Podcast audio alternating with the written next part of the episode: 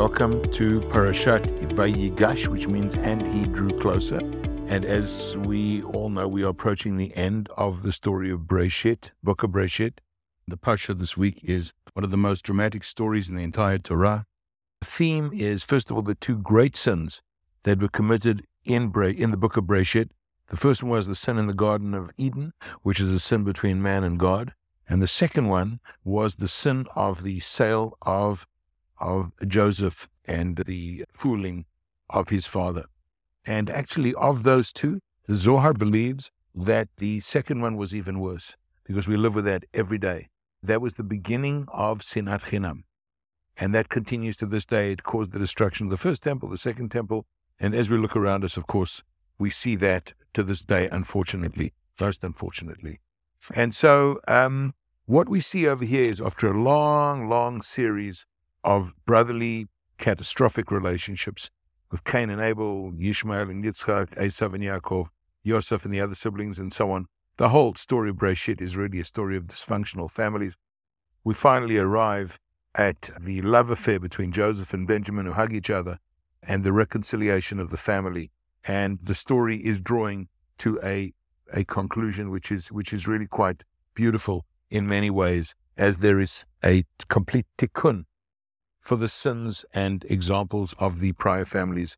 And we see over here the examples of not only a request for forgiveness when uh, Joseph is asked uh, by Yehuda to be forgiven, but the forgiveness itself is given. And we know that tshuva, shlema, complete repentance, is evidenced by being in the same place and doing something different the second time. And so we see over here a perfect example of that, of proper repentance. Uh, we see uh, brothers who were in the same position and did things differently. And so that's the, the a big, big lesson from this week's parsha. But um, so we now have uh, we we see now that what we watched throughout these 22 years was a giant puppet show, and from the front we saw a whole series of events.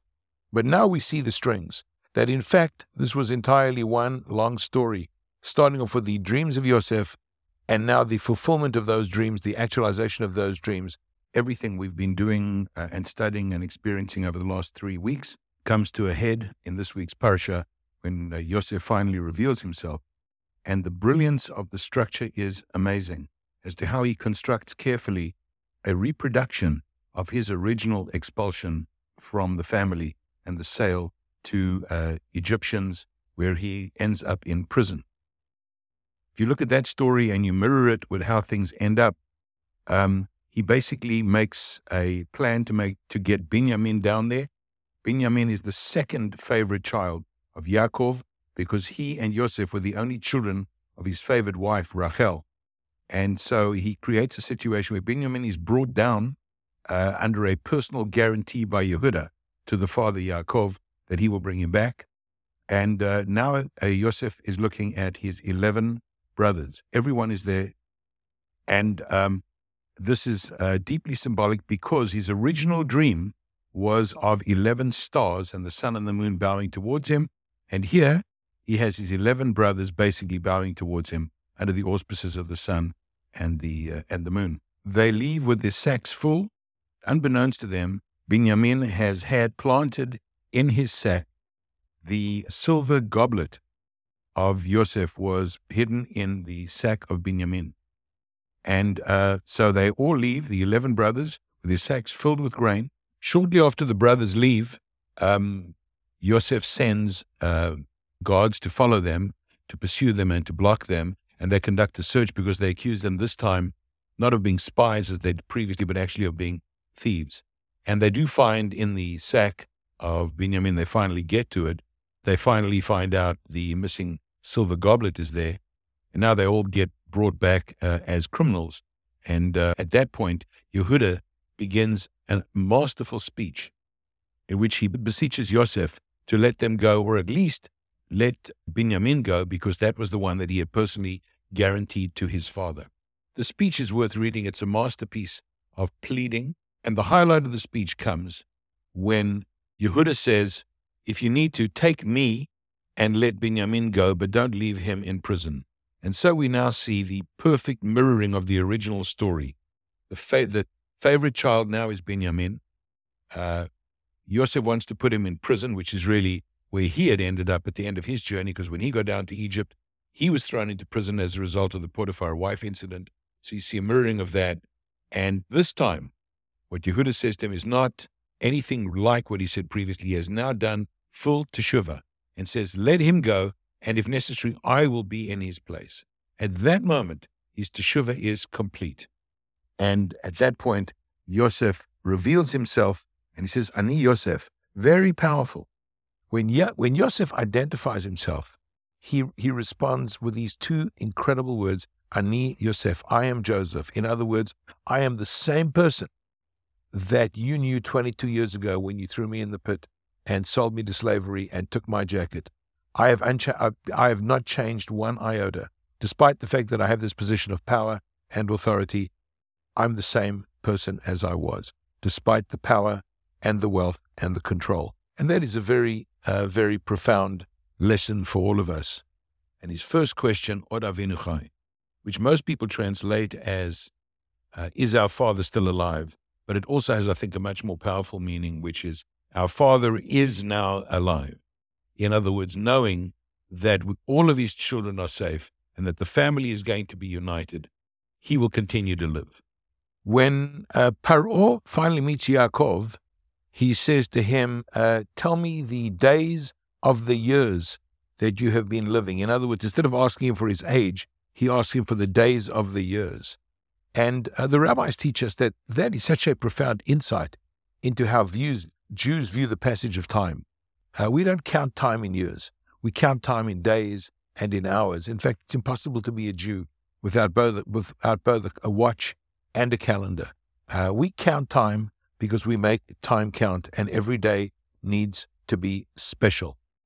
Um, it's obvious that the genetic blueprint of the Jewish people is now being formed, and we're coming to the end of it.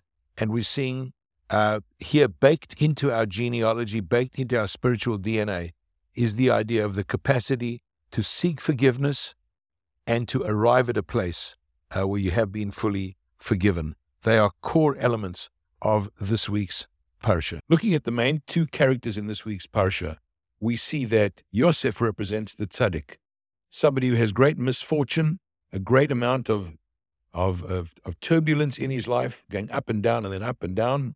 Uh, currently, he's up. Um, and he is the tzaddik. We know that from how Yosef dealt with Potiphar's wife, and he is known as Yosef HaTzadik. Contrasted with that, we have Yehuda, the Baal Teshuvah. And so the story of this week's Parsha and the story of Yosef that we've been reading for the last three weeks is, this, is the contrast of a tzaddik and a Baal Teshuvah. And putting that lens on, the story becomes actually magnificently clear. The most impressive thing about the story from the standpoint of Yosef is what a tzaddik he really is. He assuages and calms down the brothers about their guilt and says, Don't feel bad. This was all the hand of Hashem. And that revelation, the Hasidim tell us, is the closest we can come to the Mashiach times. Because what Yosef says is, if you look at the whole story, you will see that everything was done so that I could be down here to save the people of Israel, unite the children of Israel, and make sure that they had food. We see now that what we watched throughout these 22 years was a giant puppet show. And from the front, we saw a whole series of events.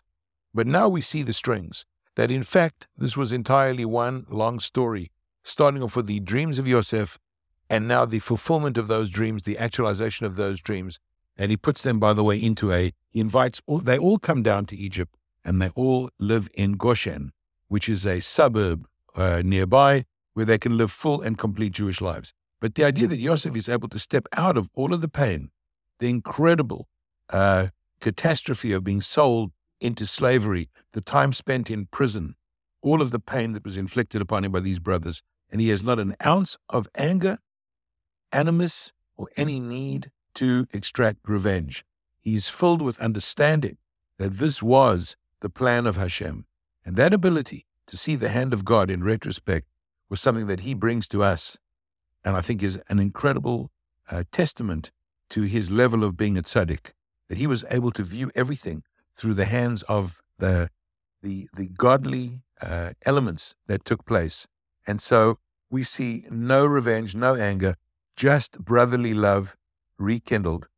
And the story ends and will continue next week to full fruition with the family living in peace and unity as we begin the story of Bnei Israel, the nation of Israel, um, going into Exodus uh, as the next phase after they're all in Egypt, uh, and the story will continue. I could go on. There's lots to say, but I think I've covered the key points that I had in mind for this week. So, with that, I'll uh, wish you all a, a good Shabbos, uh, an inspiring Shabbos, as you contemplate the, the majestic story unfolded before you in this week's parasha. Take care and God bless.